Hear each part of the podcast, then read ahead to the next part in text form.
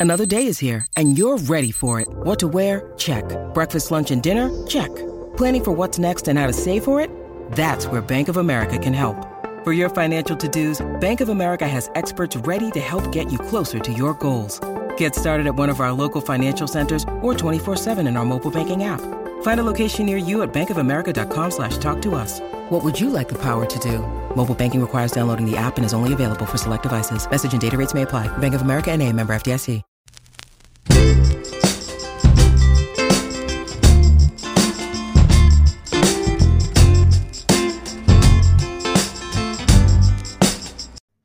Welcome to the B-Side Boys podcast, an Iowa rugby podcast. And we are presented by Rotor Epoxy in the Wombat Den studio. Mm. I like how you said that. Wombat Den Studio. You know, I just feel like it's pretty special. Like, we're recording on Sunday, Yep. And Rotor Epoxy, you know, sponsor the program, great people. You know what today is? It's Mr. Rotor's birthday. Yeah, Kyle Rotor. It's his birthday. Hey, he's 28 years old. He's not a not a baby boy anymore. happy birthday to our sponsor. You Yeah. know, oh, that's pretty cool. And you hung out with him last night. Yeah, I well, I didn't realize that it was his birthday on Sunday, but we had a. You didn't get him a gift. I didn't know. I The got us. I got us a hotel room. Okay. Ooh. Ooh, I the know. it's- gift was you. no, we uh had Yes. a buddy uh from you and I's uh, wedding. Actually, you know, Aaron Bauman, obviously. I know, him. but yeah. people listening might not. But Yeah. yeah. Bauman. Yeah, you played lock for us at UNI. He was great guy. Him and uh, Megan Tiefenthaler tied the knot over the weekend, and just me, Rotor, and Zeus just tearing it up in Denison, Iowa. Just it got kind of weird. Did You a lot of weird stuff. I was I was told I can't disclose a whole lot of the night, according to Zeus. He said I- I couldn't. So I, in there, that song, they're like, uh, what is it like? Uh, Denison Iowa can't even handle me right now. Right? that don't sound right. Is that a song? Oh, the club couldn't even handle Oh me. yeah, that's the one. I mixed it up. Dude, you know what was really funny though out of that whole weekend though? Say one thing Zeus doesn't want you to say. Oh no, I because I don't really want people to know either. what happened in that hotel room? Did you sign an NDA? Uh, but no, the next morning though, so like me and Rotor got up, whatever. We missed Rotor bre- and I. Rotor and I got up, and we missed breakfast, so we were really upset about that. Um, being, being a fat guy missing the continental breakfast is like even though it's just like just stale bread oh, stale cereal and just the worst well, it was waffles funny as shit though when we got to the hotel though, like last night. Those those guys like raided the kitchen area, like where they have like food out and stuff, because there was some stuff that you could grab and eat. So Zeus and Rotor were just going to town on all the food in the hotel. But oh uh no dude, the next morning though, so like we missed the breakfast. I walked by the hotel or like down the hotel hallway because Zeus got a room like, you know, a few rooms down. I saw they were cleaning it and I'm like, Zeus fucking left us. And my car was still at the venue. So we had no way of getting to the venue. Like they didn't have like Uber or Lyft or any of that shit. So like we couldn't figure out how we were getting back. And I was You're telling me Denison Iowa they didn't have Ubers? no, they did not. and uh, it was funny because uh, I was down at the uh, checkout or whatever, talking to the lady, and I'm like, "What's it like with the uh, taxi service deal or whatever around here?" And they're like, "Ah, it's like they don't really have anything on Sundays, and you're not gonna get an Uber or Lyft out here." And I'm just like, "Oh shit." And then this like older lady was like overheard me talking to her, and she's like, "Do you guys need a ride?"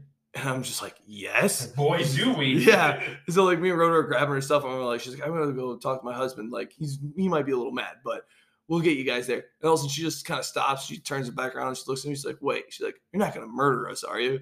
And just being my idiot self, I'm just like, no promises. Did she give you a ride? she did, Oh yeah. God. Her and her husband gave us a ride, and it was it was nice. They- She said challenge accepted. Yep. because did you ask her? You're not gonna murder us, are yeah, you? I said I didn't really think about that, but That's what you should have. I did tell Rotor though afterwards. I'm like, this is usually how people get like abducted and killed. Just hopping in some random person's vehicle. Yeah, and you're cute too, so they might have. Ah, I know. Uh, you're you're lucky. yeah, that was a very nice couple. We really Oh. appreciate them. Yeah, and you know what? I really hope too that that couple, if they ever need to get an epoxy coating done on their floor, that they go through rotor epoxy. I don't care if it's his birthday. I don't care if it's the other 364 days of the year. I'm doing my business with them. If you saw that picture on their Facebook page, he was smiling ear to ear while throwing down some epoxy in somebody's garage. he was. and that's the thing. Like they do a great job and they do it with a smile. It's small business. They care about their work. They do a great job. Rotor Epoxy, get a hold of them if you need a coating. Um, it, it just really makes things look nice. Whether it's in your garage, it's in a you know you park your hot rod car, you have a basement, just just whatever. They they'll work with you for the best look and the best you know whatever you need it for. They know how to get it done. They have all the tools and they're good people. Yeah. And it's his birthday. And it's his birthday, and part of his birthday request is we got to get shirts made at some point. Yeah, that's the thing. So merch coming soon. Yeah, got to do it. So little B-side boys on the front, little logos on the sleeves, rotor epoxy on the back. Yeah, it could look pretty slick. Can we do tie dye like white and teal or white and light blue? Like Maybe get one. Maybe get one of their epoxy designs like they do on the floor. Whoa and a whoa. what? That'd be crazy. all right. All right, cool. keep your eyes peeled. And if you're a t-shirt company who makes uh, high quality, low cost shirts, let us know. High quality but low cost. Uh, and speaking of high quality, low cost, Irish Fest was this weekend. Oh yeah, yeah. Neither of us, Seventeen. yeah, neither of us were able to go. I had a wedding. Um, and I had my nephew's birthday, but we heard back. Uh, they had three divisions. They wanted to do more divisions, but I don't know. This summer's been weird where teams have like. I, I feel like rugby's pretty healthy, but sometimes you need to take a break to like keep things fresh, to keep Yeah. things going. And I think a lot of teams are doing that this year. yeah, so the women's side, I saw Des Moines women. They wanted to go, but it- it's just hard. And like the women's teams are just so far and few between where it's just it's growing, but we're still not there yet. So they had a senior men's side, Yep. which for the first time in the history of Irish Fest, uh, Bremer County did not win Mhm. the men's. They got second place. Iowa City Ducks. Pull out the win. place, yeah. yeah. It's like 14-10 was the final score of that last match or something like that. Yeah. very close. And I Yeah. think they played twice, and the Ducks beat them both times, but they were very, very close matches. And again, don't really have insight of who was playing or what was going on, but I mean, it's still one of those things where Bremer moved up to D2. Bremer is a powerhouse. Bremer hosted the tournament. Bremer's won that tournament six Since they started years in a hosting it, yeah. Uh, yeah, I think the tournament is like six years old or something like that. Hmm. And uh, it just makes you feel like, you know, the Ducks are working very hard on and off the pitch. And this summer has really shown that. Yeah, congrats to them, dude. That's awesome. Like, good group of guys. Mhm. Like, really happy for them. Yeah. And I think it started at the block party Hmm. and they just kind of rolled through all summer. They show up in numbers and they're just, they're working, they're getting some new guys. And, you know, congrats to them. In the girls' high school division, Cedar Falls got first place, Waverly Shell Rock got second, and then the high school boys, Waverly Shell Rock got first, First. Okay. and the Kansas City Blues brought a team Oh. and they got second. Hmm. So pretty cool that there was two high school divisions, girls and boys, and then there was a senior side. High school they played sevens. The men's they played tens. Uh, they opened it up for sevens for men's and women's as well. But again, just trying to find those numbers. Uh, they're getting there. Yeah. But it, it's a good tournament, and you know what that means now? What? All focus is now on fall 15s. Yeah, I'm ready. It's time to go, man. I know. I'm getting pumped. Nervous, but pumped. excited. Got those butterflies. Yeah. And I'm feeling healthy finally. You so, look, you look healthy. yeah, things things are good. Feeling good. So August 27th is that first week. And you know, before we get into ta- today's interview, you know who else is feeling good? you? No, I. I mean, yeah, Always, yeah. Great. I'm, I've never had a bad day. Uh, but no, I didn't share a rundown sheet with you, so that's why this really is a guessing game. And this is the third week in a row we've talked about her. Liberty Cawthorn. oh, yeah. for the third week in a row, we're going to talk about her. That Eagle Impact Rugby Academy, where she went over in Ireland Yep. and they kicked ass against professional academy teams. She was given the award for the most improved player on the roster. That's awesome. That's amazing. The team that they said there are future girls who are going to play for the national team on this roster. She won the award for most improved. And I think what's great is, you know, we talked before, she didn't play a lot of 15s before this. All these other girls play 15s in high school. Liberty only has played sevens. She went there. She battled with some of the best girls in the country. She scored a try. Uh, and people noticed she made Mm. more growth than anybody else. So I think that's exciting that she goes into her freshman year of college at Aquinas Yeah, in Aquinas. Michigan. She's going to do great. And, you know, I'm just happy to see that for her. And it's kind of funny because I, I keep thinking, like, oh, we talked about her and we talked about her again. And then I'm scrolling Facebook and it was like, most improved player. Yeah. And like, holy, like, she just, I don't know, Yeah. keeps getting these accolades. So keep up the good work. That was really awesome to see. Um, excited to see what she does in college, you know? Yeah. I know. I always love her like attitude towards everything. Like it's always hard to tell if it's like if she's just very humble or if she just doesn't realize like the gravity of like her success, you know? Like When she's doing really awesome Yeah. things and like, she's like, just kind of, Yeah, yeah, that's pretty cool. Yeah, I know. It's cool. just like it's so hard to tell. I'm just like, huh. Yeah. it could be a lot more. Yeah, you know what I mean. It's just her personality. Yeah. Like, it's just, she's funny. God. Oh yeah. Well, and also too, speaking of funny, I feel like I've used the same transition for every single thing. Speaking of, I say a word and it doesn't really relate. Uh, our interview today is a really fun one, and it's one that I think will be different than most interviews. Yeah. We have Adam Falk, referee, leads the referees in Iowa. He's got some cool opportunities in the Midwest. What I love most about this interview is that it's a different perspective. Mhm. And I just feel like it's one where we need referees in the state. And we also need people in our state to treat referees with respect. with respect. Yeah. Yeah. Because we're going to lose the referees we have. And we also need to know that the referees we do have, they're they got a lot going on like Yeah. mentally during a match. They are giving it, you know, Yeah. they're all. They are He definitely put it a little more into perspective, like what is going on, because it is. It's not just black and white. it's not you know? just show up, watch Yeah. the game, call it as you see it. I mean, there's there's levels to it, there's intentionality to it, and you know, it, it just I- it, I can't do it. I, I got certified. I refereed a few matches, and I yeah, I'm not cut out for it. I mean, it takes a special person, and you're going to hear that from him. And I just think it's a really cool insight to Yeah. what it's like to be a referee, and then also to just know that there are opportunities for people. We Mm. need referees. Yeah. And I think if you're on the fence of, I don't know if I should play anymore or do I want to be a referee, give this a listen. And then I hope to see you signed up at the next referee um, clinic. Yeah. And then tell them the B side boys sent you. Yeah, that'd be perfect. Maybe we'll set something up. Yeah. Use promo code He boys. Get get zero percent off your Zero percent off, but, uh, but at least we know something happened. Uh, Yeah. Should we play the music? yeah, we should probably do that.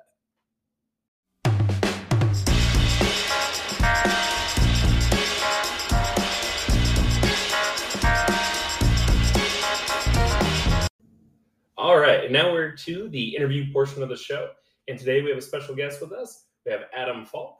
Uh, Adam, I don't want to mess this up. What would you say your title is? I meant to ask you before we Um, started. Yeah, no, uh, I wear a lot of hats, but um, like officially, I'm uh, the president of the Iowa Ref- Iowa Rugby Referee Society, or the SIRS. Sirs, yeah. Yep. Um, I was kind of foisted into that role um, a couple of years ago, like a year before COVID, Mhm. um, when Nick uh, Heron like completely got out because Mhm, he had been mhm. doing that for a while. And he was president And- at the same time and too. yeah, right? the union president. So he was like a one man show for a ton of things, Mhm, and it just like burnt him out. Right. Yes. So Yeah, I wanted to get that straight from you just because I know Yep. there's, I don't want to say the title wrong or leave something out there. And so you said you just kind of took on that role right before COVID. yeah, So how did you know when a lot of people are getting into sports? Um, you know, we look at kind of the top players, and it's like that's where we want to be. There's not a lot of little kids who are like, I want to be a referee. How did you like? When did you know like, hey, this is a, a good spot for me, and this is something that you wanted to do? so I um, got my level one referee cert uh, when I was seventeen because I started playing rugby in high school Mhm. um, with the Des Moines high school side. That was back when it was 15s. Was And- it Des Moines Chaos or was that what it was? Or? It was before Before- that was moniker before was adapted. Okay. But um, Yeah, so it was like Des Moines, uh, Iowa Falls had a high school team, Mhm. Story County had a high school team, Oh. and I think that was it in the state.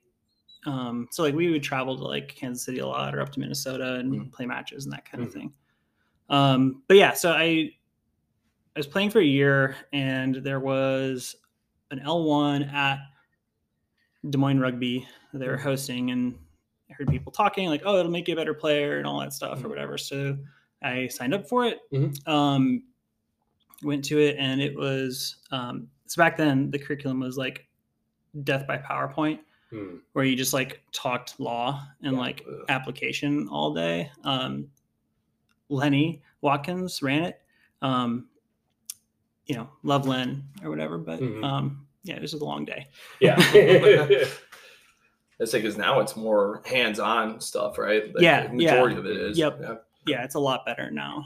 That's good. I feel like they got some education people in there who are like, you can't just stand and deliver. There's got to be some uh, some ownership there and some actual like retention through failure or through practice. Yeah, and so that, that's where the focus now is like when you sign up for the course, you don't get a ton of like the law and application stuff. Like Mhm. there's some pre work before it. Like you, you just went through it, right? A couple of years ago. Yeah. Yep. Yeah. Yep. yeah and so um it touches on some of like the the broader law points there Mhm. and then like the day of is more of like how do you actually referee so it's Mhm. like this is how you blow your whistle this is like where you kind of go to stand and this is you know how you do a, a scrum and this is a penalty and Mhm. free kick and like practicing that stuff Yeah, I definitely would say like in that because you know I went through that course because again everybody says like makes you a better player, makes you a better coach, and then there's a need for referees. I'm like I'll just I'll just do it and see what it's about. And I thought that was probably the most interesting part. We went into the gym because I think it was in the winter or early spring when we had it,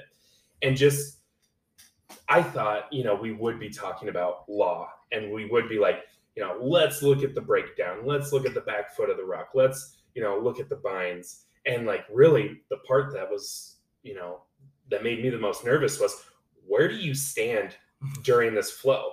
And then also we spent so much time that you would have probably laughed at this one like practicing the blow whistle. And then you'd have guys who were just like "Beep." it was like no that's that's not going to stop play between 30 men. Like you need to do it with your chest. Like get some air in there. Mhm. and like we had to practice blowing a whistle. And i was like that's stuff i would never think of. I'm thinking mm. and that's probably why they were powerpoint heavy because it's like la la la. but then you get out and it's like what's the only thing that's going to stop someone blowing that whistle with force you know? Right yeah and it's never as loud as you think it is when you're mm-hmm. blowing it. Yeah. So like you got to get over like you're mm-hmm. gonna blow your own ears out but Yeah. like you have to every Yeah. time. And i think that like people are like oh i don't want to look stupid. I, i'm nervous like these are all my rugby buddies and and I, they're going to make fun of me because i didn't blow the whistle right? And it's like no we're going to blow this whistle a thousand times because you can't think like that on a rugby pitch. Like i'm nervous. Like you are in control. And how would you say like so you started as a player and then like very young at 17 getting that certification. Yeah. you know how would you say that helped you as a player? Because we always say like it makes you a better player but how did that change your thinking with rugby? Um yeah, it got me thinking about the game differently mhm, and like the, the things you're trying to achieve like big picture as opposed to just like this is your you know pattern or this is the Mhm. play we're running or whatever and Mhm. so it's like why are we trying to like you know pull people this way and you Mhm. know that type of thing so it got me thinking that way about it mhm. gotcha and then you know you start you get that referee certification when was the first time you actually refereed a match it was when i was in high school still gotcha i Oh. did a des moines high school girls match and that was my first because i was when des moines Yeah.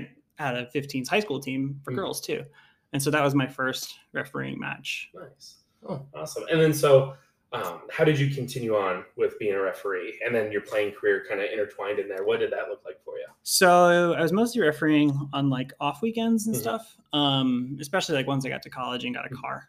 Yeah. Um, and um, they loved having somebody out of like the Cedar Falls area because I went to UNI. yep Mm. Um, and so I got to go up to Luther College a lot and do Luther Mhm. College matches because I was close and Yeah. that's that's guys a living in the Des Moines area weren't like Yeah. probably super Yeah. excited to go up to Luther, Decorah, and they're just like, it's a nice drive, Yeah. like once a yeah, year. right.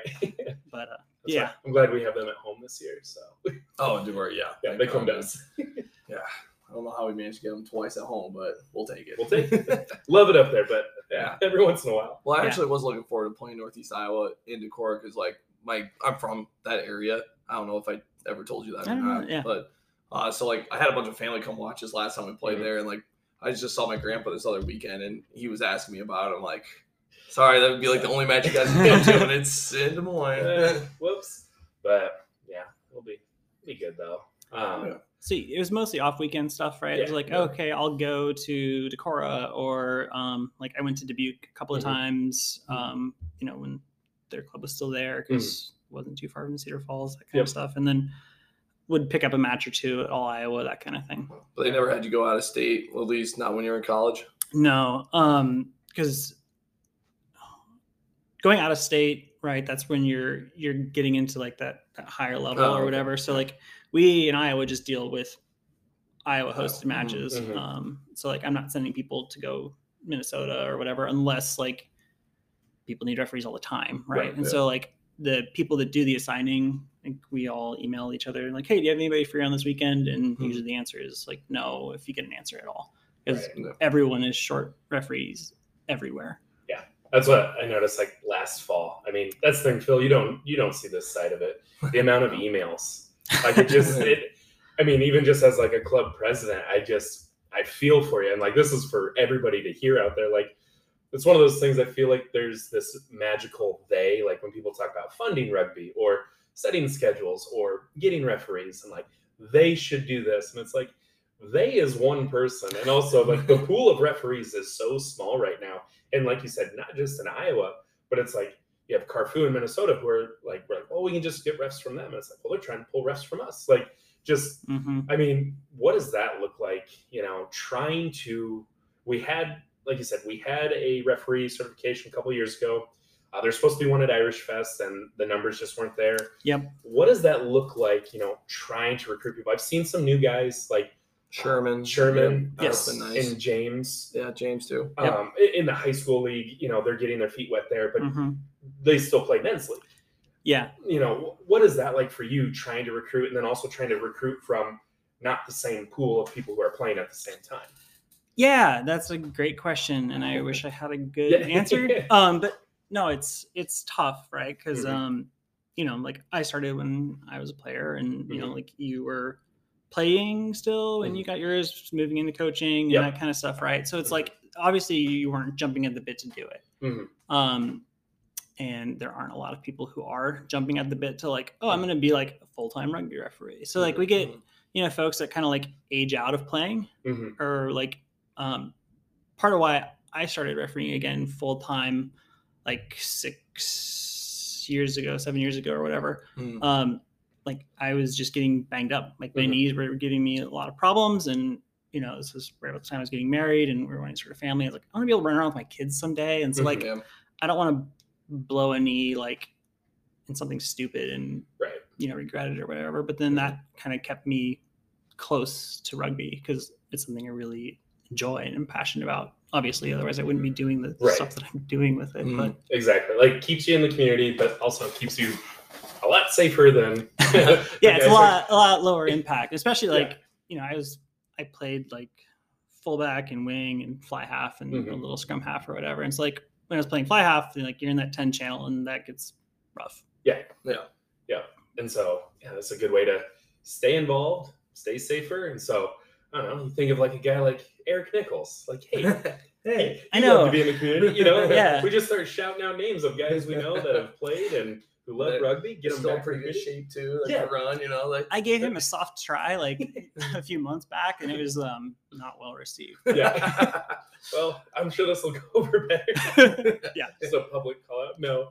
Um, and I think that's something we talk about with the Wombats all the time is just, you know, when we say grow the game, so many people are like, we have to recruit people from 23 to 30 years old or 28 years old, the most in shape people, and they have to play, grow the game. And it's like, well, if we really want to grow exponentially, we need fans, we need mm-hmm. referees, we need sponsors. It's not just the 23. I mean, you think of a D3 match, if you can get even 18 guys to a match, Right. Yeah. you know, I mean, we have to grow in other ways. And what better way to retain people than, hey, you're aging out, or you've had injuries, or even you're just, you know, you want to be involved, but you just can't be there every weekend. You know, you can pick and choose some. Like Zeus, he's the head coach of you UNI, Mhm. but then hey, UNI has an off week. I'm gonna go referee. Like Yep. little things like piecing it together that way. I mean, I I don't know if it's just that people don't see it as an option or they don't see the benefits of it. What would you say is the benefits of being a referee? And you know, maybe not just hey, your body is safer and you can make a little bit of money and you're still in the community. What are some other things that people have gotten to experience by being a referee? You sure getting yelled at all the time? Well, let's, uh, let's say let's, we're positive right yeah, now. right. Okay, yeah, yeah. That might have answered my my follow up. Yeah. No, um, you you meet a lot of other people Mhm. too, right? Because like, you know, um, I played for Des Moines after UNI and that kind of thing, right? It's Mhm. like you you start to know people around the state.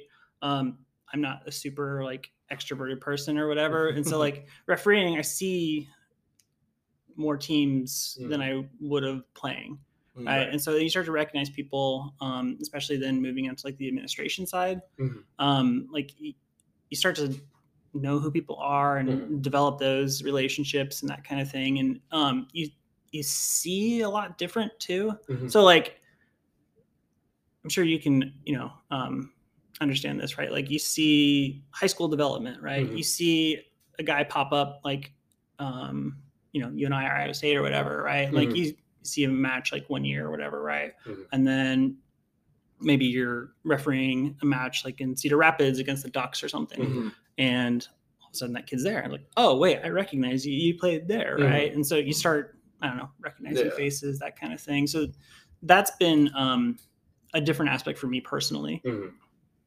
Nice. And what about like some out of state experiences? I, I think I've seen like Mark Blanc talk about that, or like have you had some opportunities to go out of state? Not just like other unions like forcing you to come there, but also like some tournaments or other things like that. Like what? So yeah, some of those? um, so the other year, um, I got asked to go referee at the the first CRC coming back. Mm. Um, Oh, nice. so that was last spring, um, and that was the first time I was ever at like a big Mhm. tournament or whatever. So that was that was a lot of fun and a really um, a really rewarding experience. Mhm. Um, I met some really great people there. Mhm. Um, before that, like I had started working at some of like the Midwest sevens um, stops. So like I would go out to uh, Carfu, the, the Blaze Field there in Lemont, Oh, yeah. um, Yep. a bunch. Um, did some playoff matches up in like Wisconsin and stuff like that. So Mhm. um, kind of bopped around the Midwest a bit. Um, I was gonna say real quick, just to derail everything, because you just had me think of something um, very close to home. Why does the Midwest play playoff games in November in like Oconomowoc, Wisconsin, and Like the in coldest places they can find. how come they don't push it to April when the field is thawed out a little bit? Like they did, like what 2017 and earlier was when they did in it earlier, April, they May, split it. yeah. And everybody Yeah, else, That know. makes Do you, sense. do you have any idea, or you just None. they tell you the assignment and you just show up? yeah, no, it's something with like the Midwest. As far as I remember it, Mhm. right? Um, I'm sure like JJ would speak a lot better to this. Mhm. but um, their competition cycle was always a little different than the rest of the countries Yeah. because of the weather, Yeah. right? Um, and so they, as far as I can remember, Mhm. right, it was always yeah we worked it in the fall and get it done there, Mhm. and that way it's set, and so you're not having to like, um, Like Put a pause. changes. yeah, right, too, um, yeah. or people like load up or whatever Mhm. for regular season stuff, Yeah. you know, coming out the other end. That way it's a little Yep. more, um, I don't know, continuous or yeah. makes sense. It's just No, crazy because our sucks. you know, August 27th when we play Northeast Iowa is probably going to be 100 degrees. And then whoever makes playoffs in November 12th, it's going to be snowing. You know what I mean? Yeah. It- it's so interesting And it is how that year. season, it feels like in a blink of an eye, you go from this sucks. I wish it was colder. And then it's like, I wish I was wearing more clothes right now. So, oh, you know those like sticky heat pads. Mhm. I'll stick those on my back when it's really cold, just to help keep me Oh, Oh, warm. I think I've Sticky noticed you kind of standing like this. You just kind Yeah, of. I'll get your hands back there and Oh, kind of like warm not, up a it's little not bit. you out of breath. Yeah, just- Not that Yeah, no, no. one- nobody holds their arms like this. Yeah. Oh, I do. My wife tells me she's like, "Get your hands off your hips," because I get tired. oh.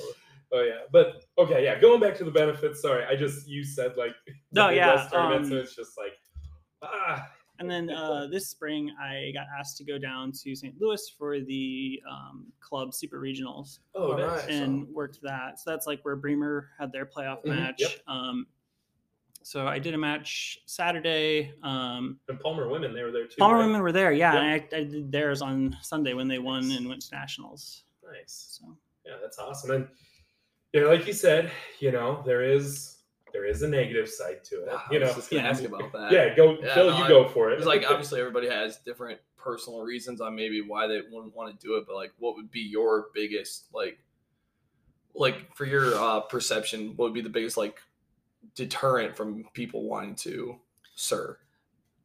so from getting started, or, Or, or from just doing it in general, really. Yeah, well, I mean, I talked to some people that have done it and then they stopped, and a lot of it is because like it's not worth it to them. Mhm. Um, either from a time, like you know, family comes along, that Yep. kind of thing, or Yeah. whatever, or you know, just don't want to waste your weekends anymore. But Mhm. the other big thing is just the amount of shit that you get on the field. And, like you have to have a thick skin, Mhm. but like there's a there's a line, and Mhm. it's just it sucks Yeah. sometimes. Yeah, and it, and I feel like it's not a common or or very like I don't know spoken about thing, but it's something that I don't know. Being a middle school teacher, I feel like I can kind of relate, especially to my public schools. Uh, sometimes kids will say things very similar to what maybe a player would say to you, like on the field, where it, it does it, it like it just it chips away, and it's like this is this thing I love. I love doing this thing and I'm here to help support. And I think people forget that concept of if there's not a referee, there's not a game. Yeah. Like this person is taking their time, compensated very little, to to be there for us. And it's Mhm. like we're all human. I mean, if if you know people they want to point out like here's a mistake, and it's like everybody is at a different angle of the offsides line Yeah. every single time. You know, people are yelling, he's offside. Like It's impossible to catch everything. It's just Everything. it's not doable. And then let's just think of this, Phil. If someone just stared at you for 80 minutes and counted all your mistakes, Well, hold on a second. you know what I mean? But it, it's one of those things where it's just it is very Yeah. unfair, and it like it frustrates me too. And I've talked to you about this before. That Yeah. that stupid meme, that stupid newspaper clipping, the stupid picture of the guy who's six foot eight screaming at a ref who's like five foot five, and it's like, or not screaming at a ref. He's he's shaking his hand and thanking him for getting red carded.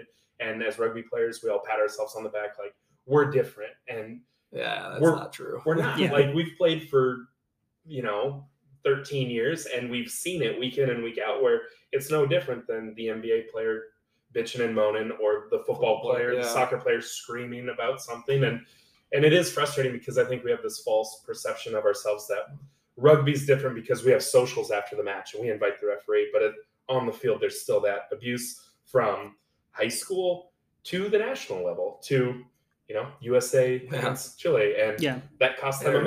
International, yeah. Yeah. Well, a couple of months ago, there was a post by uh, Kat Roach, who's like the top referee here in Mhm. the USA, or one of. I'm not privy to the rankings or whatever, yeah. right? But like, she worked a couple of the um, women's Six Nations matches, um, has done MLR, that Mhm. kind of stuff, right? So like, she's a good referee, Mhm. and it was just um, you know talking about the the whiplash of going from like you know i'm working a, a six nations match or whatever and then Mhm. going home to she's out of texas right Mhm. and doing a match there and getting called c word Right. you know I- Like, wasn't it like a? I think I remember seeing this like a SaberCats match or something. Or it wasn't like- an mlr one or It whatever wasn't, but um yeah okay, I thought it was in the MLR. Like she, I, I don't think so but Okay. i might be misremembering too because I think there might have been a female referee in the MLR who also had similar, or she was an AR who got questioned on Mm. things about how she was calling things, and it's just Yeah. like it, it was the AR position, and it's like you're gonna pick a fight with, you're on the field playing, you're picking a fight with this female AR who Right. is has one job, like worry about the, yeah, and it, it is. It's frustrating because yeah, how do so how do you, you know, you've dealt with that and you've had players saying these things. How do you, you know, show back up the next week and show back up for everybody else? that's i don't know i i like doing this which Mhm, is mhm. weird because i can't really articulate why i like doing it so much Yeah. but like it, I, I don't know I, I like doing it i like improving on it Yeah. right and getting better and learning um you know and that there's that drive um, for me personally, which is Mhm. why I keep coming back. And I've I've figured out ways to like just let that kind of wash off a bit, Mhm. or like to deal with it there, and Mhm. hopefully like stop it at that point, so it doesn't go any further than like I want to deal with it at the time. Right. And like I've thankfully never had to deal with like anybody after the match or anything like that, right? Mhm. Which happens Right. Right. Yeah. um not here often but Mhm. it has happened here in iowa um Right. which sucks It does. Yeah. Because again, we, that stupid misperception of just we're we're elite when it comes to sportsmanship because we're rugby, and it's like we really need to take a good hard look in the mirror of when we're at a D three match, a D two match, a college match this year. Are we really treating the game with respect? Are we are we playing hard within the law and Mhm. also treating people with respect, or are we kind of being douchebags and trying to take cheap shots and Yeah. and just I, and again as a as a teacher there's part of me like when we're playing and i just hear people arguing over things that don't matter and it's like this will not help us move the ball forward Dude. and like if you make the referee mad he's going to Oh, be quicker to blow the whistle and we can't go back 10 anymore It's, so hard to explain to some people when it's like when they're bitching or whatever, and then like the game's still going. I'm like, one ball's still moving. Two, it doesn't matter what you fucking say. Like we gotta keep playing. Like just go. Yeah. and like Ugh. when we miss a tackle we miss a tackle you can't get mad at a referee for that like. We missed the tackle and oh that just I, it was our our tournament we had uh, right here the home tournament we had where we had to pull the guys in and just uh, like everybody shut up like Oh yeah. um because i think i think zeus might have been refereeing and it's one of those things like uh, that's Is that the Iowa Falls Iowa State deal that we were hosting? Or? Yes, yeah, yeah, that's that's, that's what it was. and i think that's something that's interesting too is you get almost too comfortable as a player coach admin with some referees because it's like we all know each other yeah but Yeah. we all like we all know each other. They know the other team as much as they know our team. And then there are some guys who are like, "Hey, come on, man! Like we're cool." And it's like, no, like we have to have things like no, and like also like, "Hey, you're my buddy, Zeus." Like I think too, we came up to a scrum and you made a joke with him, and then he was really good at like he just shut you down immediately. Like I'm not even gonna call you by your name because I don't know you. You're number two. I just always do it to disarm everybody. You know, throw them off their game a little bit. Yeah, it works really well. it does.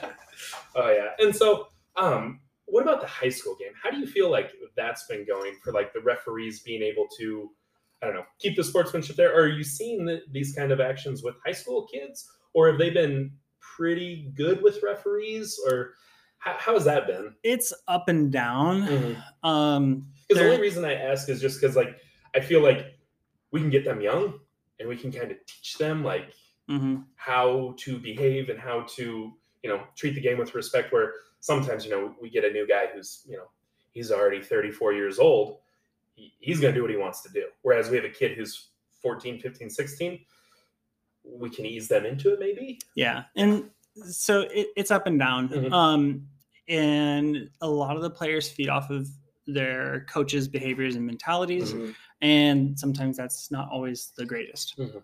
Um, and like I remember one kid um, in a playoff match or whatever was just really like just grinding in to me or whatever, and it's like, kid, I started playing rugby before you were born. Like Yeah. I know what I'm doing here, but yeah um, yeah, it's it's just that's stuff you got to nip in the bud. And like Mhm. with sevens, it's a little easier because like it's so short burst or whatever. right Yeah. Like you're or if they turn to argue play's already moving yeah, and Yeah. your your your tolerance can be a lot lower, right? Because Mhm. it's like okay, you know, boom, penalty or whatever, right? And that Yeah. can really hurt in a sevens. Oh yeah. You know, as opposed to like a 15s, right, where you're playing 80 minutes and there's a whole different like flow and and speed to the, the match, right? Mhm. Because like you got to work together for a lot longer. Mhm. Um, and like I'm not a huge authoritarian kind of presence. Mhm. Um, but at the same time, it's like I have to work to set an expectation both from um, like behavior and compliance and that kind of thing. And like Mhm. I want to set a high expectation because I want any match that I'm doing, Mhm. I want to elevate that and provide an area for players to do what they do best Mhm. and give them, you know, a platform to perform and show what they can do Mhm. um, in a safe manner, Right. right. Within the laws, you know, that kind of thing. Gotcha. 'Cause That's that's what I try to do. That's Um, a that's a really cool perspective. Like I never think I would never have thought on my own of like a referee as like you are creating this platform for the best product for these guys to show what they can do in a safe and positive way. Mm. That's inter- like I mean, because a lot of us think of almost just like, oh, that's the authoritarian. They tell us when we mess up, and then I get mad because I disagree because I view it differently. You know, like yeah. I think that's probably a mindset that if you're not a referee, and even I got certified, I still didn't look at it that way. It That's it took me a while to get to that Mhm. point. would Right. you say you got to it on your own, or like just talking with other referees? Uh, uh, the only way that I've gotten to where I have been is because of the mentorship and coaching that I've gotten along the way, right? Mhm. Gotcha. And like that's one of the things that we lack here in Iowa, Mhm. beyond just like referee numbers for people that'll do it week in week out, Mhm. is people who will coach referees Gotcha. and be able to like be there, Mhm. watching, giving support, giving feedback, that Mhm. kind of thing. And um, so like there's a whole other side of things that we don't do really at all here that we really need to be able to do. And is Um, that because of numbers? Like you, those people that would be mentors, you need them in the center referee position, or Yeah, right? like just purely number based? Like Yeah. you just can't do it. um, you're spot on there. Gotcha. right Mhm. so like um our like official referee coaches in the state we have three that have taken the cmo so the coaching and match officials Mhm. um so paul damge Paul. paul wood and um mac mcenroy who's just come back to working with us he was at um the capital city sevens um Okay. that's why we were wearing the radios that day Oh yeah. and okay. so because we weren't talking to anyone on the sidelines but Yeah. he was wanting to listen to us talk to the players Oh, and so nice. he was listening to everything we were saying and watching us right and so was able to give feedback like really fast right it's like hey here are the couple of things i really like that you did this is what an area i see that you're need some work at right so try this your next match and see if that Oh. helps Nice. That's really interesting. so like we were able to get that that nice feedback loop Mhm. and then act upon it Right. right, Wow. and so like that's where going to like the midwest seven stuff i was able to get coaching and Right. like that was the one of the first exposures that i had at like any sort of formal Right. setting because you know you have informal peer coaching or whatever right like any Mhm. tournament where there's multiple referees Right. you know you come off or whatever like you Get see that little anything meeting of like, Yeah. yeah, yeah, right Like, yeah, what like everyone's just kind of like, hey, what'd you think? Like, yeah it's kind of that same, just kind of nonchalant, just and then you have one minute, three minutes, and you're back to Right. And and peer coaching is great and it helps, right? But like if I'm working a tournament or whatever, you know, I, I do a match and I come off, right? I'm resting, recovering, and trying to get ready for my next one. There's not a lot of time to like thoughtfully watch someone and be able to provide them like, you know, meaningful feedback Mhm. or like really actionable ones, right? Because your mind is a little bit elsewhere or Yeah, whatever, or, or you're trying to catch your breath or whatever. Yep. So So you were mentioning, uh, like you know, coaching up referees and like you know, mentoring and stuff like that. Like, who would you say was your mentor um, for refereeing? So the person with the most influence on me as a referee was Paul Damge. So he Oh, was my yeah. coach in high school. Really? Okay. And so like he um I don't know if he was refereeing at that point or just getting into it, but um yeah, so him and I have known each other for a long time. Did he have hair back then? He did, yeah. What? Yep. Yeah, he used to have hair. No, but, um, yeah, he's um, been a big source of support and um, knowledge, and then also uh, he was, I think, who kind of started advocating for me to get up at some of the Midwest like seven Oh, stuff, which was my like first step into into that arena. So, Hmm. um, not only like encouraging like, yes, you can do this, like also made sure that you know I would Hmm. get on some list or whatever to get invited to things or to start get, having that happen. So nice. That's pretty cool. And then on the flip side, who are some young referees right now that like you're mentoring, or who are some referees that are really kind of making some waves in the in the refereeing? so um, you mentioned James Gadiant. Mhm. Um, he just got his level one um, earlier this year and started refereeing some high school and did like the I think a couple of senior side Yeah, he's done some matches. too, yeah. Um, 15s and then sevens this summer, and then he just went and got his. Uh, he went to the L2 that was up in Wisconsin, alongside the MLR Combine, Oh, okay. you know, big rugby weekend Yeah. what rah rah thing at Yeah. WRC. Yep. Um, so he's um one that I kind of hope he stops playing soon, and like we can have him start, you know, refereeing more. But, Well, I mean, um, I feel like that's a really good sign for that. If I mean, to go from level one to level two, like that Right quickly. away, I mean, that seems like he's pretty yeah, no, pretty it, invested. I mean, it shows that he's excited about it and, Yeah. and wants more. So Yeah. that's encouraging. Um, and then also um, just around Des Moines here, um, Bryant Reynolds. Yeah.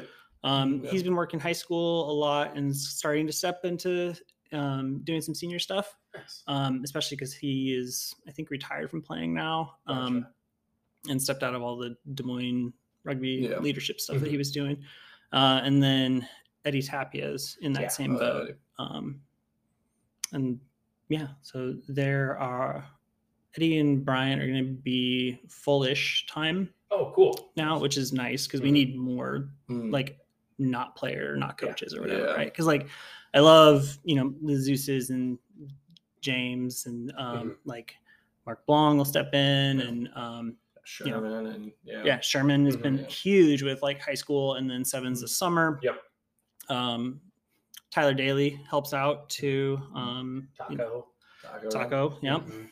But then all those guys are playing, Players, or yeah. and then Tyler coaching. Yep. That, that makes it tough. But like uh, Casey Hansen is um, asking for some assignments now too. Oh. Um, so he's done some high school, you know, like oh Mhm. he's at a tournament coaching or whatever, and pick up a match, Yep. and like we get a lot of help that way from coaches. Yeah. Mm. Um, even if it's just like one or two, and so he's starting to step back from playing. It sounds like, and Mhm. is like available some weekends now, so that's cool. Mhm. Another guy I want to get more of is Joe Randall Yeah. but um you know he's tied up with helping zeus coach Yep. um since his kids going Yeah. together And this kid's pretty good too. Yeah. That's probably fun. I mean, he's probably one of those kids that you've seen through high school now, midway through his college career, and it's just like Mhm. he's a fun player to watch. And, Yeah. Yeah. yeah. But I've always liked having Joe as a referee. Oh, yeah. Like whenever I've so seen him, knowledgeable. and he just has a way to of like the way he speaks to people. Like Mhm. he's not like loud, but he's very like firm. and, Like I know what I'm talking about. This is how it is, and we're moving forward. No Mhm. And like uh, he has that calming confidence. Yeah. And like even as like a teammate too, I always love that too. Like when he told me I did something well, I was just like, oh, I know. it always felt good. If Joe Randall was in Yeah. like something nice that you did. It's like, oh, like Yeah. that's the best. But the worst was when he told you, you know, he's like, "Hey, you got to be there. You fucked up." I'm like, "Oh, I, I'm gonna Oh. quit. I quit rugby. Like, I'm so sad. Like, It's, it's like one of those things. Like I'm not mad. I'm disappointed. Yeah. it's like I'm gonna go home. I can't. I need to it." but yeah, he definitely I feel like would be a great, great referee for that presence. And he's been around a while. Yeah, yeah. yeah Well, it's probably something that's kind of overlooked too, though. But he's also in pretty good shape. Like I feel like it That helps, a lot if you're in good shape. Yeah, I'm not gonna lie. I feel like confidence for me as a referee, confidence in like being decisive is number two of my worries.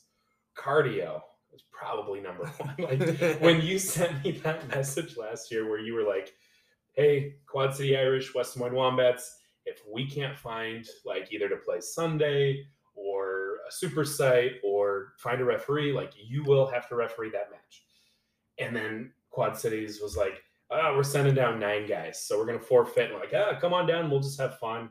And then I still refed a fun little tens. We did 15s for a little bit. 15s. Then we did tens. I think D took over part of the tens. I was a little tired. Yeah, because you're a little, yeah, and you played I think too. Well, I wanted to play too, but it was one of those things where I was I was so nervous just because I'm thinking like one, it's a league match.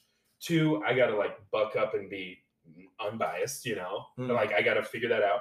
And then also like there's that question of like, can I go 80 minutes of like being in the right position and being like just the referee that I need to be?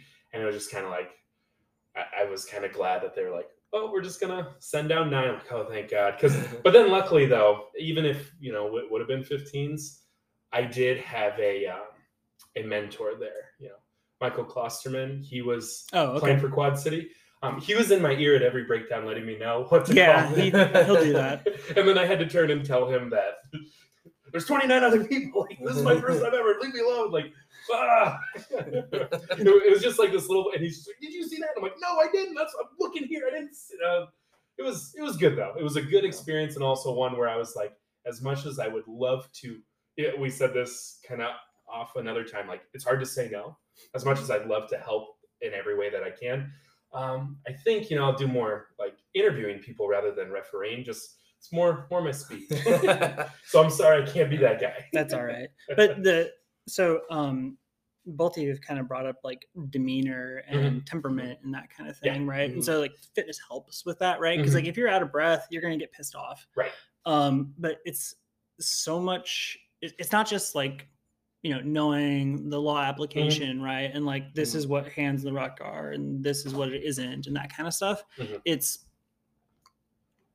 um yeah like bringing that that calming Mhm. presence to a match right and like having to de-escalate Mhm. um it's like i still have very vivid memories of me losing my shit on randy kibbers when he was playing for jones county or in dubuque and yeah i, I very vividly remember this interaction because it was you know probably about me to you or whatever and he just like screamed at me about some some you know infraction that he was seeing that I Mhm. wasn't dealing with and Mhm. like I already had advantage going or whatever and I just screamed right back at him and like that's not how Right. we do we, you, that's not how you want to do things because it's not going to set you up for Mhm. that positive like environment Yep. and it wasn't until I got more established Mhm. that um and you know got some coaching and um some other learning and stuff right? That Mhm. like you start thinking about some of those kinds Mhm. of things and it's like what am i bringing to this match right? Like what baggage am i bringing that day? Like am i tired? Am i grumpy because i didn't sleep enough? Like that kind of thing and like what do i need to check in my bag and leave there when i go onto the field work a match Right. and 'Cause- then come back to it Your shit outside of the match shouldn't affect the 30 guys on the Yeah. field. right It shouldn't play any impact to the match. It should be this.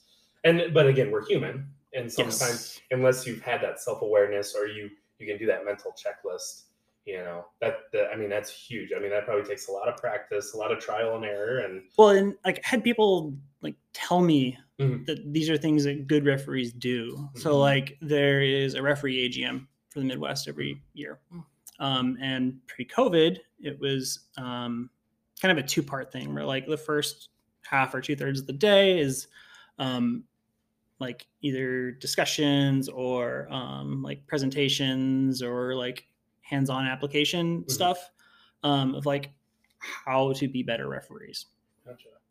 And so like I learned a lot from going to like two of those before we stopped doing in-person ones. Um, are they going to get back to that? You think? Or Yeah, they they really goal. want to. Mhm. Hmm. yeah, and I guess kind of question with that was was Randy what position was he playing? He was scrum half. Okay, Wow. because I because I was going to ask this Right. question.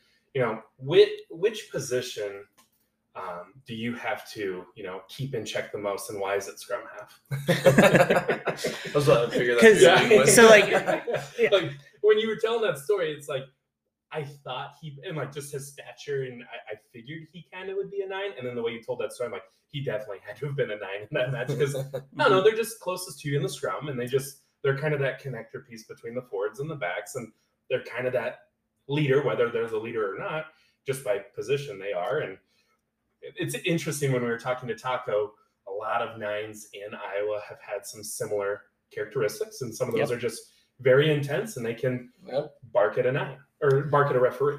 Also, like the most like contentious area of a rugby match is the breakdown. Mm. Right, like that's where the most activity happens. Um, and so your job as a referee is to be present at every breakdown. So like that might be physical presence or Mhm. that might be you know mental presence. Like because sevens you don't necessarily have to be like right up next to it. Yeah. like um but you still need that that presence at every breakdown and who's at most every breakdown Yeah, scrum half, yeah. scrum half Mhm. yeah and so like you see each other a lot Yeah. and they're looking at it from their point of view, and they're looking at that guy across with the hands in, or this guy's jumping off, and they're they're talking out loud, you're talking out loud, and trying to find that what is actually happening in the match, and that And- makes sense. But it, it's just kind of funny, and I'm sure across the world, that's probably no different anywhere else. Right. The of- other rugby meme is, you know, like the position one, right? Oh, There's yeah. that, Oh, yeah, there's that that like, you know, love our sport or whatever one. Mhm. And then the other one is like, the character type or like the the personality type of each Yeah, position, yeah. and then yeah, you like where it's it. like the 12 is like never passes the ball or something like that and it's like scrum half it's i don't even remember what the one for scrum half was but there was like a bunch of really Yeah. funny ones though yeah. Hooker was um can't catch the ball. yeah that one that one hurt Getting pretty So- close to home. yeah self-aware Yeah.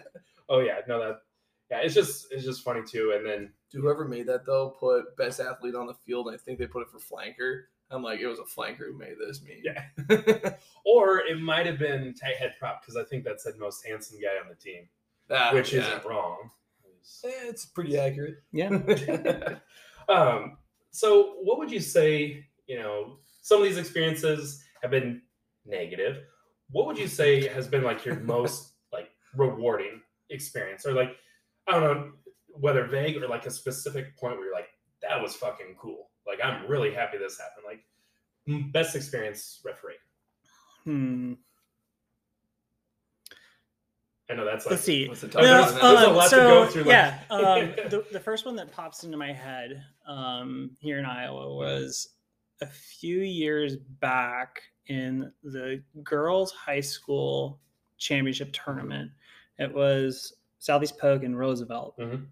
And like that was a match where it was just like strength on strength Mhm. and it was good rugby and it was two kind of opposing styles Mhm. um right because like Southeast Polk is very like very drilled and very regimented and very Mhm. crisp Yeah. and like roosevelt i think you were coach i think Yeah. this might have been your first That year coaching first year. Yeah. yeah, um it was not to say like you, you didn't have the like those sharp skills or anything but Mhm. it, it was more like improvisational free Yes. flowing kind of thing and so you had this really neat contrast of styles between the two and it was if i remember right it was pretty back and It forth was like and punch for punch. Like, Yeah, and, like, back it was- yeah. and that was one where I didn't feel like I did terribly too much wrong, Mhm. uh, and that I was able to like facilitate Mhm. this really neat contest that Mhm. showed off like the skill sets that have been developing in this league for however many years. Right. Like to see like where the girls league had started and it was very like in a box because people didn't trust the coaches or the girls to like, I don't know if they can do these things yet to like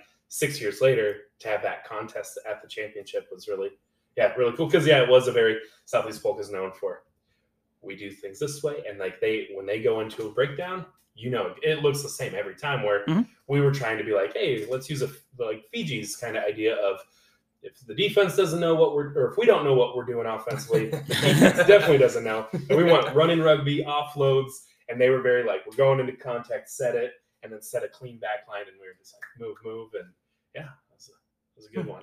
And then, uh, what about like men's rugby or like higher level rugby, sevens, fifteens, women's, men's, but like senior side? What would you say has been something cool there? Um,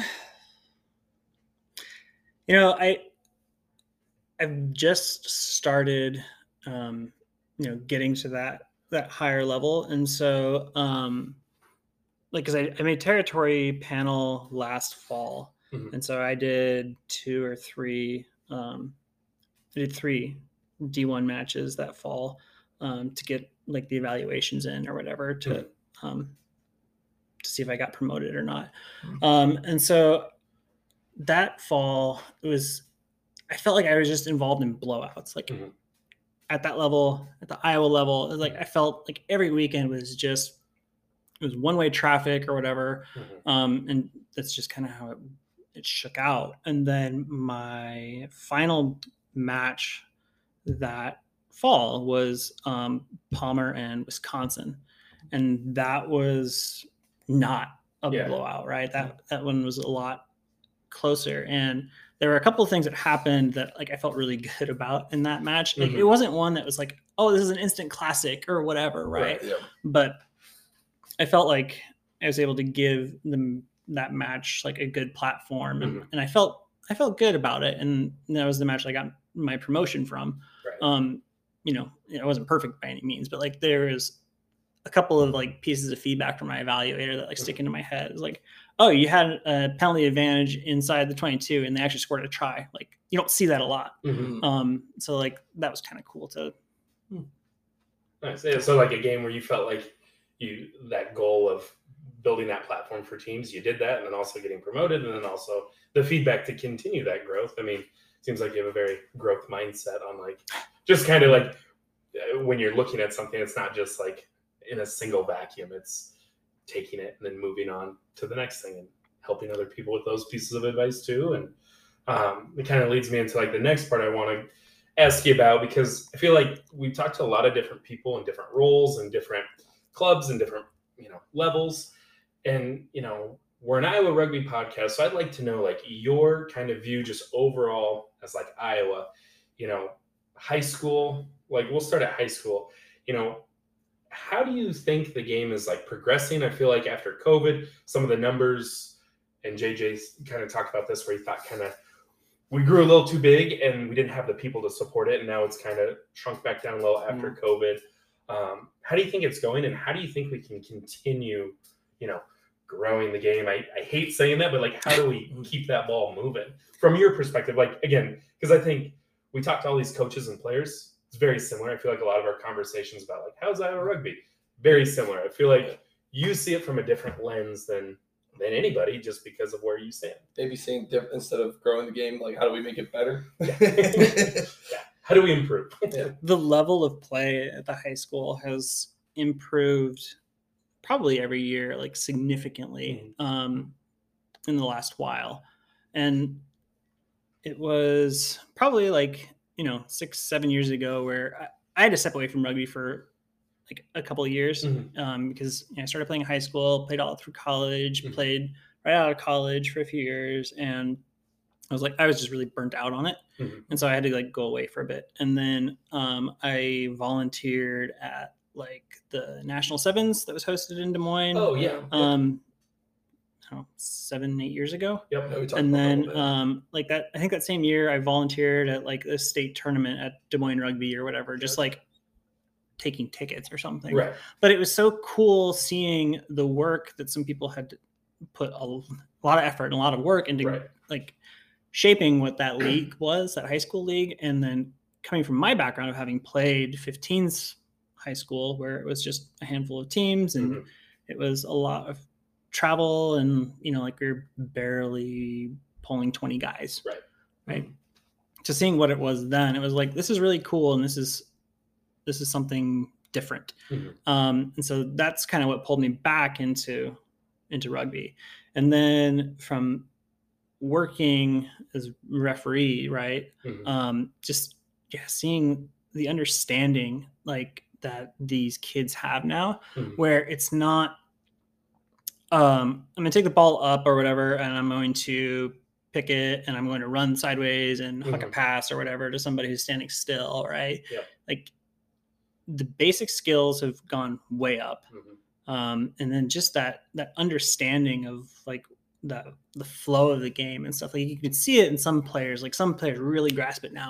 Mhm. um, but it's not just like the one or two right? It's like the bulk of sides understand what they're trying to work towards. Mhm. um, and that is really apparent now and it's really cool to see because like playing so long and i'm sure that you two have felt this too right? When you have new people coming in you're trying to throw everything at them all at once or whatever right? And Yeah. like it's very low level and very pointed like things to focus on Mhm. right Mhm. and so like and as you as you progress right you can start focusing up a little more and then up a little more and then up a little more and it just seems like these kids now in the high school league they're not focused at that ground level Mhm. right like even just the baseline is you're you're looking broader than that and that's so cool to see Right. And it's funny you say that too. Valley Rugby, uh, Parker Cyper and I, we took that over this past year, and Parker did a really great job like recruiting some football players. And we were talking like, oh man, we've got some athletes. And in my brain, I hadn't coached boys rugby. I hadn't helped since Dowling six years ago with Kurt Flood. And in my brain, I'm like, dude, these these eight football players we have, and we have a couple wrestlers, we're going to be a contender. We went four and whatever 10 games is uh, four and six. Yeah that's what it'd be. And it was one of those things where like in like because we just had these basic skills and athletes in my brain i was like oh, we've got the athletes to do it. But like you said we would go against these teams like when we played against waverly. I mean obviously state champion a couple years in a row. Um, just the complex attack where our kids you know they just know kind of the base. Doesn't matter how good of an athlete you are when you have that layered attack or when you have that defense that has that built-in slack that they had you know these kids were just like well, I, I don't know what's going on. And that kind of took me by surprise as like watching it from the sideline or watching it from the stands is one thing. You're like hey this is pretty good. But then like coaching it and game planning against it it's like you can't just have athletes and be like we're going to compete. It's like you have to have athletes and build like like you said the base level of understanding is so much higher now. You can't just like show up and be like this guy's fast. We're going to be good. Um, and I think that was really on display at the state tournament, like this past year. Definitely, those matches were amazing. Yeah. They they especially like the both semifinal matches and the championship. I mean, it came down to the wire. And uh, were you the referee in the state championship match? Not the final. Not the final. No. Were you one of the ARs for that, or were you? I think so. Yeah. Gotcha. Yep, yeah. I was. Yeah. What did you think of just kind of that tournament as a whole? I mean, any takeaways from that of like referees and then also as like just watching the kids play just kind of the same just i think more of the same right like the that level um, mm-hmm. has risen and especially when you get to the the state championship right mm-hmm. or whatever um, where it it is you know the people that have been playing that entire season and it's mm-hmm. the top half or third or wherever yeah. they make the cut yeah. um i don't know the numbers mm-hmm. but yeah just and you can tell that you know like it it is best on best, mm-hmm. and um, there weren't any like real easy matches. Mm-hmm. mm-hmm. Um, there were a few where the score line, at least as I'm remembering it, right, it mm-hmm. maybe wasn't the most flattering, but it's like that was just from a couple bounces either way. Yeah, yeah. Um, and that's what's great about sevens, and so that's what it kind of bums me out when people shit on sevens, like oh, it's not real rugby or right. whatever. Like, okay, sure, but it's if you take it for what it is, it's mm-hmm. something interesting and exciting. Yeah. Yeah. I feel like, I mean, how many matches do we have in one night there? There's like eight or nine or something like that. And every single one was exciting. Yeah. And even though some scores may have gotten away by three tries or so, I mean, every match going into halftime was close. And then maybe momentum in the second half got away. But every single match, I mean, there was just, I mean, the crowd was into it. People were loving mm-hmm. it. And you have fans like walking through the stands. You hear people saying, like, they don't really know rugby, but they have a nephew who's playing, and they're like, "This is just fun." And they're watching. They're like, you know, an Ankeny parent is watching the Southeast Polk and Cedar Rapids match. They don't have a dog in the fight, but they're like, "This is."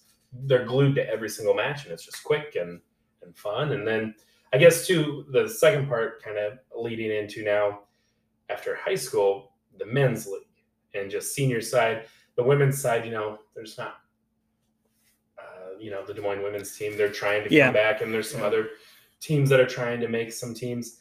Um, how do you feel like the health of the Iowa teams, the Iowa Union? Um, you know, you got Palmer D1. Now we have two D2 teams. D3 is like what nine of us or something like that. I think uh, seven. Seven. Seven. Okay. Yep. And then a couple D4 teams. Like, how do you think the health of overall Iowa Rugby Union is? And then how can we continue to advance this from a referee's point of view? I think the level of play like, overall in Iowa has risen um, over the last few years, and like the senior side most definitely, but also at the collegiate, mm-hmm. um, right? Like every one of the collegiate schools, you know, has their baseline success criteria as like postseason competition, mm-hmm. right? Like mm-hmm. that's the floor for yeah. them. And you kind of touched on this a little bit with Ant mm-hmm. last week yep. or the other day when I listened to it or whatever. Yep.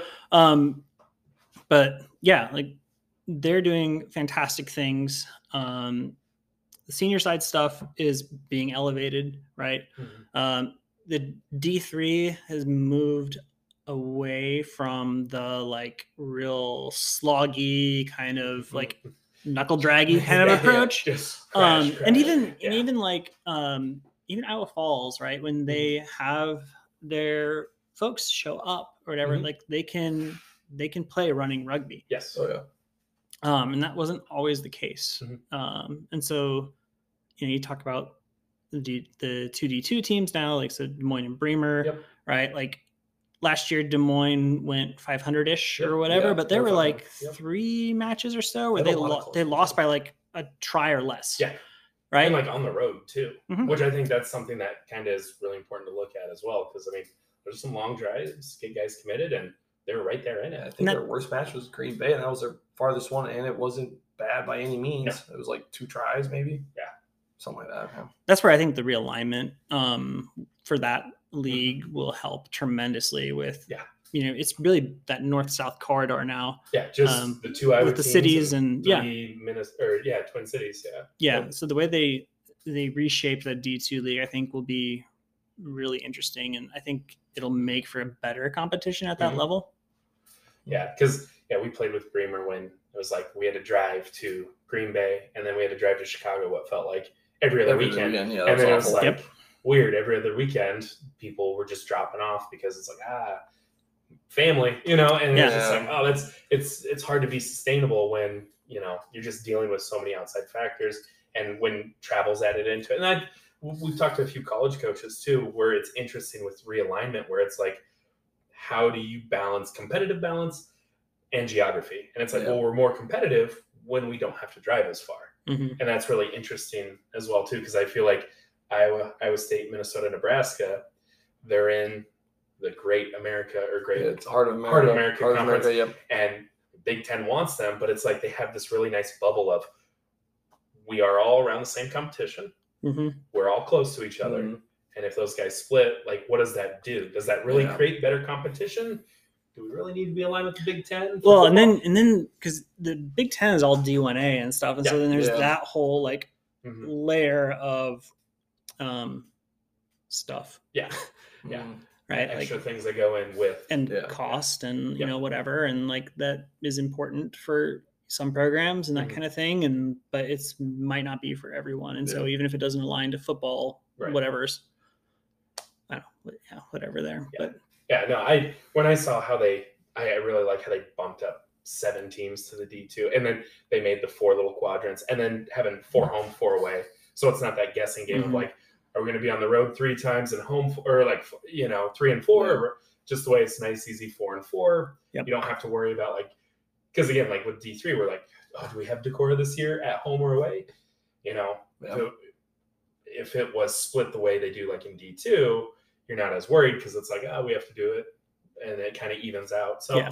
I'm excited to see how D two goes for both those Yep. clubs. I think it'll be, um, I'm, it'll still. I'm still bummed that they aren't taking two teams from each one like we thought originally. That would have been really cool to have two Iowa teams in it, but yeah, we're just spreading fake Yeah, news. Yeah, naturally. whoops. Yeah, no, they only take We- one team. we tend to do that.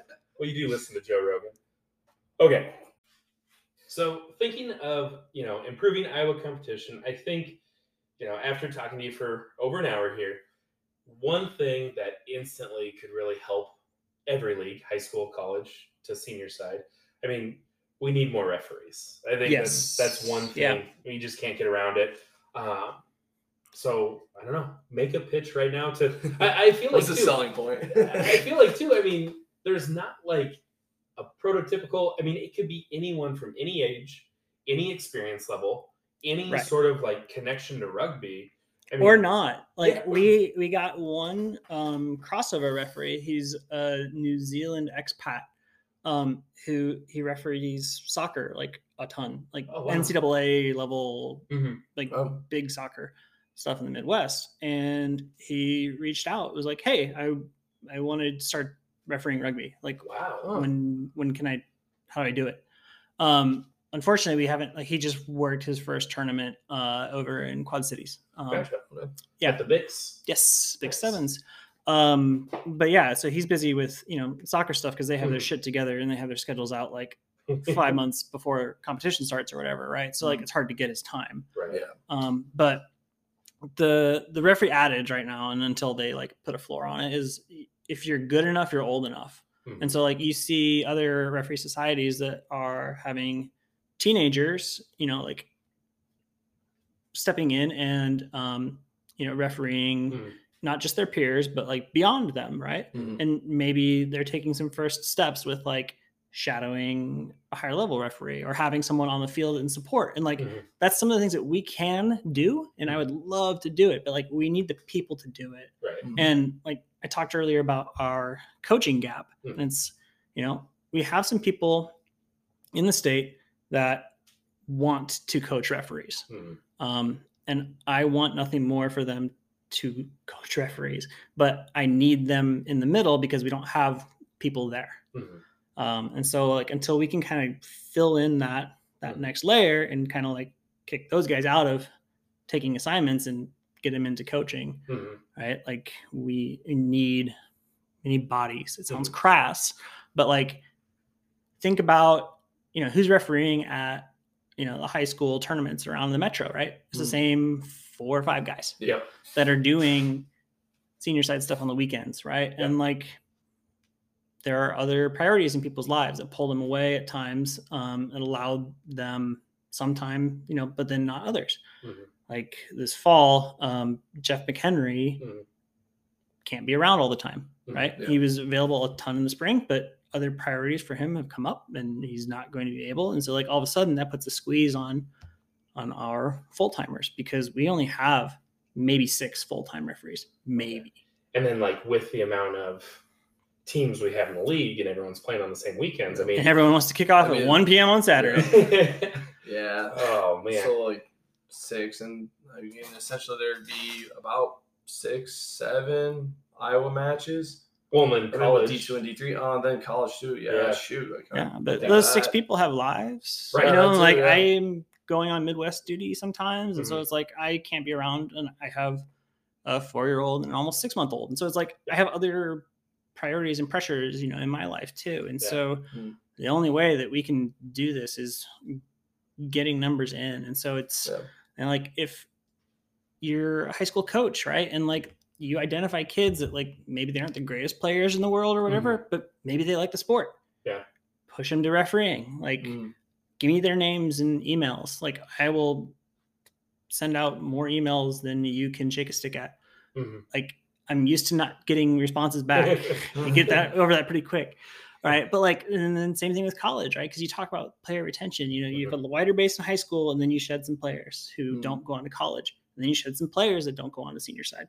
Mhm. Right. So like if those players leave rugby, are they leaving rugby because they don't want to play rugby anymore? Or are they leaving because of other things that, oh, maybe I still want to be around, right? Yeah. And it's Right. like just because you're a referee doesn't mean you can't like roll up with a cooler on one weekend, just Yeah. pick up a Mhm. whistle the next weekend. Mhm. Yeah. Or bring your cooler and crack into a beer after the match. Right, Like that kind or you just want to run the sidelines as an AR, great. Mhm. Or do you want a number four, which is, you know, sub tracking or score tracking? Because Mhm. as a referee, if I don't have to deal with substitutions coming in and off, or even like official scoring, Mhm. that is so much more mental space that Oh, I yeah. have.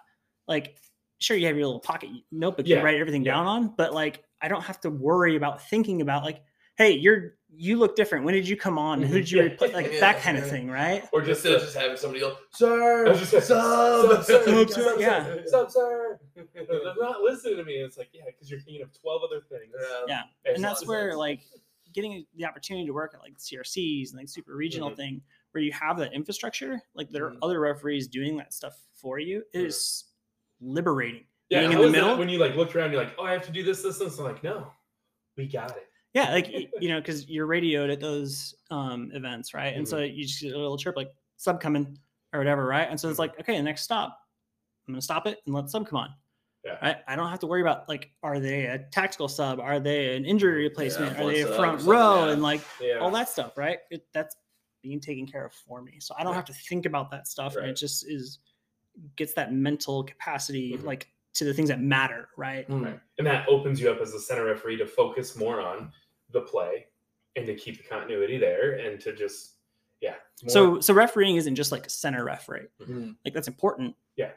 Vital, right? You Right. can't have a game without a referee. So it's Mhm. like in your instance, right? You can play a match with 14. Right. You can't play a match without a referee. exactly. Yep. Right. But like there are other roles in the refereeing match official realm that like you can find your niche Mhm. and you could you know, still be involved that way and, Mhm. you know, like make some beer money or whatever. Yeah. Yeah, and then hang out at the social too. And then hang Yeah. out. Because yeah, I, I think that's something too that yeah, I just there are those guys that you you see those numbers where they just kind of you know, hey, the next level's not for me, but they loved the community, and there's no reason they can't still be a part of it and still be a positive part of it, and to help it continue to to happen. And yeah, like you said, I mean, if if we don't improve those numbers or if we don't get creative, games are going to have to move to Sundays or Fridays or Or super sites or sites. super or- sites yeah. or, or but but a super site too that's also taxing because then you Yeah, have to two do matches, 160 lot, yeah. minutes of rugby back to back Yep. i mean that's not ideal It's not.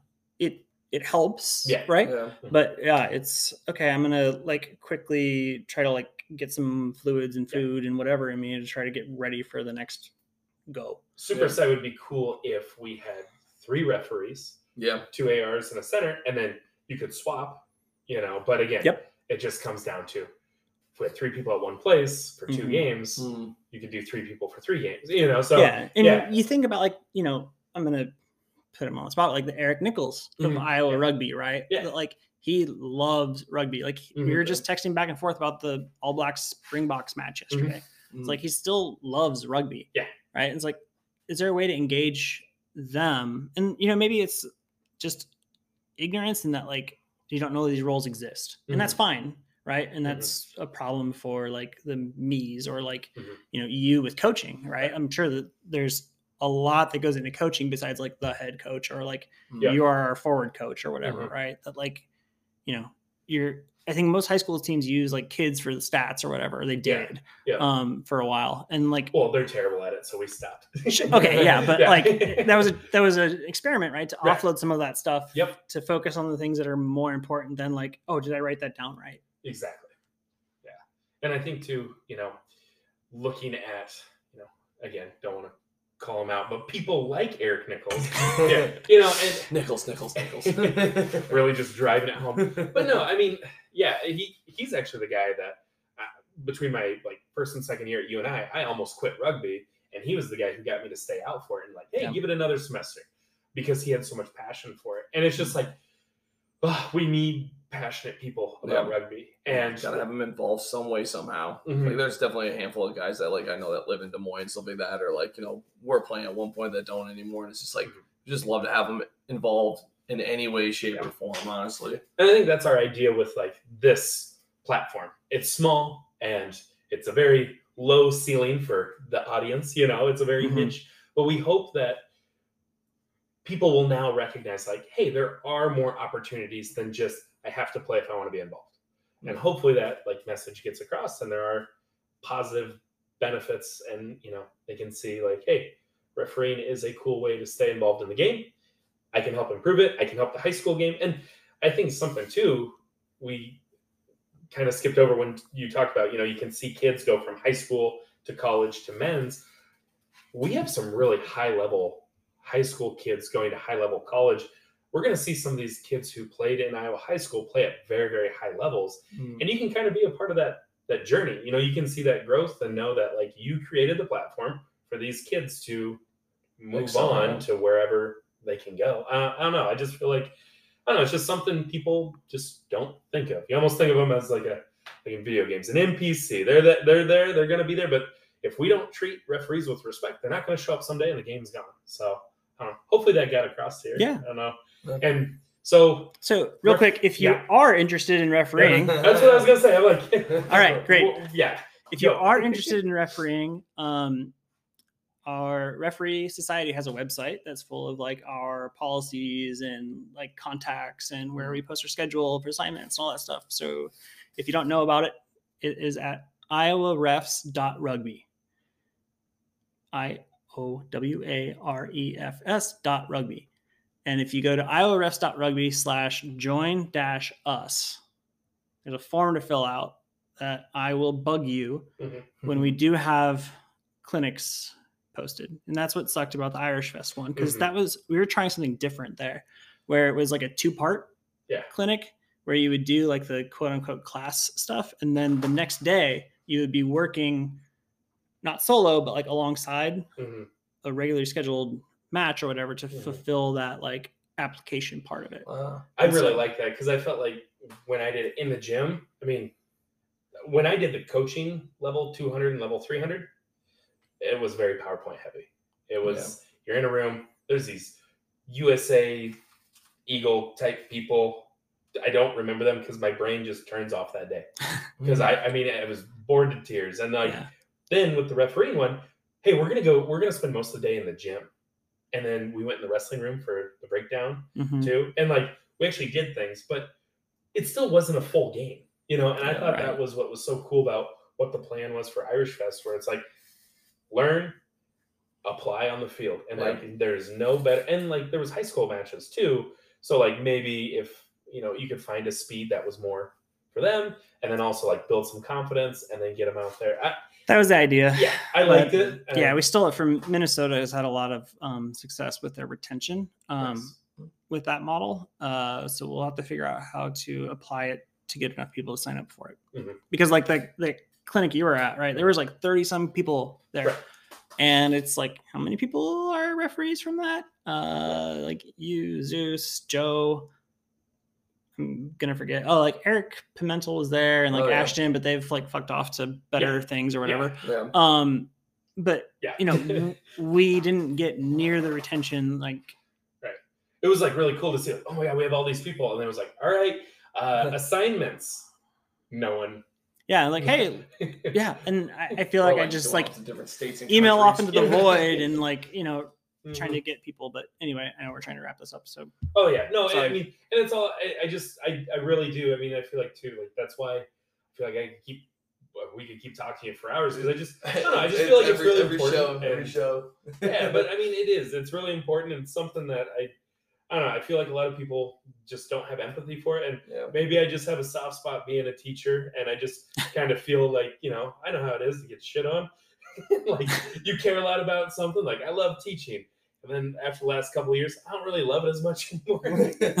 but you know, um, no. So I just feel like it's important, and I do feel like there's there's people in the state, there's people in rugby who um, this would be a great role for them, and I just don't think they know it yet.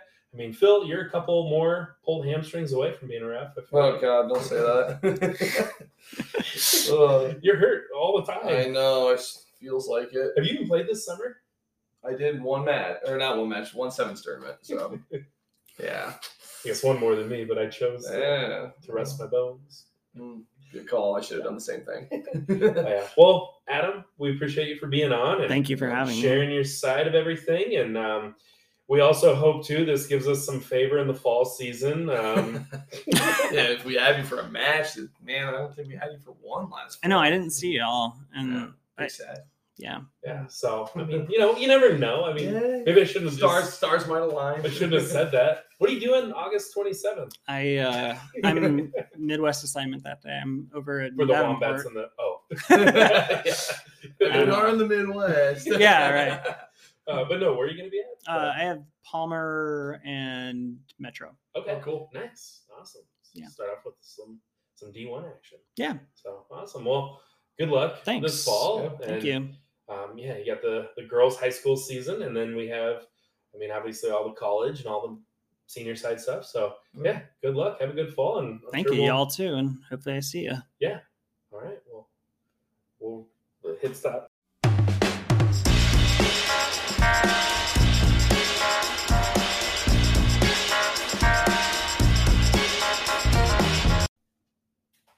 All right, and that was our interview with Adam Falk. Phil, reaction? That was really insightful, and I really enjoyed the conversation a lot. It's just, I mean, I've always appreciated, you know, like what our sirs, you know, do, especially over over the past few years. Because, like, I'll be honest, like, you know, when I first got into it, just ah, like that fucking terrible call, you know, like that type of shit, and like Yeah. get pissy with them and stuff. And like now, it's like I obviously don't do it, and I don't understand, you know, like what they had to deal with and shit. So yeah, it's just a whole new appreciation kind of for them. It's easy to be like a meathead, like, "Brah," like I just, Yeah, I'm such a competitor, I can be an asshole to everyone. And then you like take a step back and you're like, me being a dick doesn't help no. me at all. No, it doesn't do you any good. I mean, well, one, just because there's no reason really to be, an, you know, an asshole about it, but then Mhm. also it, it doesn't help you or your team if anything, it makes it worse. you know? Like how many times? I mean, do you see where it's just like, hey, if you keep running your mouth, I'm gonna I'm gonna penalize you again. Well, do you remember when we played Stout in playoffs? Do you remember like that whole tussle that we got into the sideline with uh the Stout players? And then Logan got a yellow card, like Oh, Logan yeah, yeah, and then we like we're kind of like being smart asses where it's like, Mhm. oh, here's the Logan, like sucking my dick, and the Surge just automatically just like, yeah, back ten, and then he like Yeah. kept backing us up because we kept chirping. And it's just like at the time, it's like that that hurt us, and that was playoffs. It's like, what were we doing? And that match was very close. yeah, Lost a close match because of being an idiot. And like yeah, there is that, you know, meathead, meatball, like ah, like in this moment, it feels better to just chirp.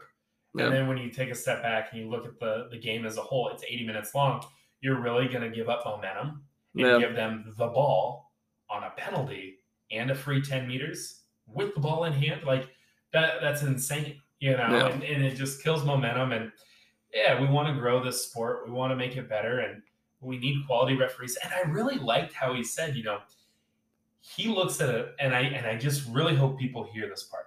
He looks at being a referee as I am creating a platform yeah, for the best game to be played. Mhm. I'm creating a platform so you can do what you do best. And I don't want to impede that, but I want to keep it Mhm. safe and I want it to be in the law and I want the game to be the best way it can be played. You know, I'm not there to be like, I want to nitpick. I Mm. want to, I want to card some. No, I want to create the best atmosphere for the best game. Yeah, I really love that, and like Yeah. the whole yeah the whole idea of having like setting up a platform for these players, and also too I thought it was really interesting about like like you know mentioning a lot about like you know mentoring and like coaching Mhm. upstairs. Like that's not really something I would think about as like coaching referees. That's not really like you know a thought. Right. So I thought that But was really like- interesting. They got to learn somehow. Yeah, it's like, exactly. you and I think of this from an education standpoint is like that feedback, that instant feedback. Mhm. Your brain is operating during a match like you're you it's fresh in your mind. And if someone comes up to you like right after the match and is like, hey, this went well, this didn't go well. Holy smokes, I can process that and I know how to fix it for next time. Yeah. Whereas if you just keep going into matches by yourself, Mhm. I mean you're just doing your own thing. Well, it's funny with the mics and stuff too, like or the earpieces. Like Mhm. I always thought that that was for like the you know like ARs on the sidelines or whatever, like to kind of like hey, like you missed this or whatever. Yeah, like It's- oh they're offside. And Yeah. sometimes it is. Yeah, and sometimes it is, but like it was more like, or at least how Adam was putting it is like, it was for the one guy to like kind of hear how they're talking to Yeah. players and stuff like that. I thought that was really interesting. I was like, huh, because Yeah. I always thought that the mics were solely for like in case the serve misses something, well, you know. Yeah, and like communication is huge on the field for players. Yeah, I never thought of it as like for referees. you Yeah. know, how do they communicate? How do they do that? And you know, I- I'm going to give you a little a little something Mm. that you know my wife she says about communication, and you can take this. uh, It's it's some relationship advice too, but it I'll apply in- it to my home life. and, right. and, it- and you can use it at work you can use it at home you can use it in rugby communication is lubrication okay, yeah, I'll use that. I'm not using that. i use it you got to be a good communicator to get things Yeah. done you know of course. that's basically what it means right yeah, basically. you got to communicate i don't know That's the vibe I was getting. Yeah. i think that's what it means I hope that's what it means. i listen Do you? what Apparently, I don't listen to you. i know uh yeah no i i just think it was really good and i don't know I, i'm excited for the fall and i Yeah. just i don't know i don't know if like this conversation will kind of change on the field how i look at things yeah. And granted this is just in a small vacuum Mm. but i do just hope that some of these messages we can carry on to some of the other players and Yeah. I hope it changes some people's perspective, though. Like how the game operates for them, you know? and also him and everybody else they don't have to be here Yeah. we are lucky to have them. And if one day they just all say like, no, none of us are refereeing on August 27th, no matches get played. Yeah. Then we're fucked. Yeah. So I mean, we do have to figure something out, whether it be super sites finding more referees or you know getting more people certified Mm. or just whatever. Um, I don't know. We just we've got some work to do, and if we truly want to, this is a hashtag grow the game. Um, I, I do feel like it starts with the referees. Because think of it this way: we want to create more teams in Iowa, right? We keep saying like, oh, Yeah. Algona should bring back Gopher College, and Spirit Lake should, or uh, sorry, Storm Lake, Albatross should come back, and then um, there should be. Uh, what about Jones County? He mentioned, or the Waterloo team, the Blackhawks. Yeah. Like, what if all these teams come back? Uh, we don't have referees. Yeah, say yeah, we won't have the referees to field those matches, you Yeah. know, as of right now. But Right. And so, and that's interesting too. He got certified as a kid, seventeen, yeah, 17, and then he was refereeing grown men. yeah, And then, I don't know. I, I just think, like, yeah, if I was 19 and, and a scrum half who's an adult yelled at me, see ya, I'm gone. yeah. Say grown ass man, like yeah, Mm-hmm. I, yeah, especially when you're basically still a child. like that's a lot. Go figure it was a scrum half. Naturally, You want to you want to be a scrum half? I do want to be a scrum half really bad. That's disgusting. I know. but I don't know. How you feeling? Good you. Good, you. Good you. Good, you. Good you. Good, you. Good you.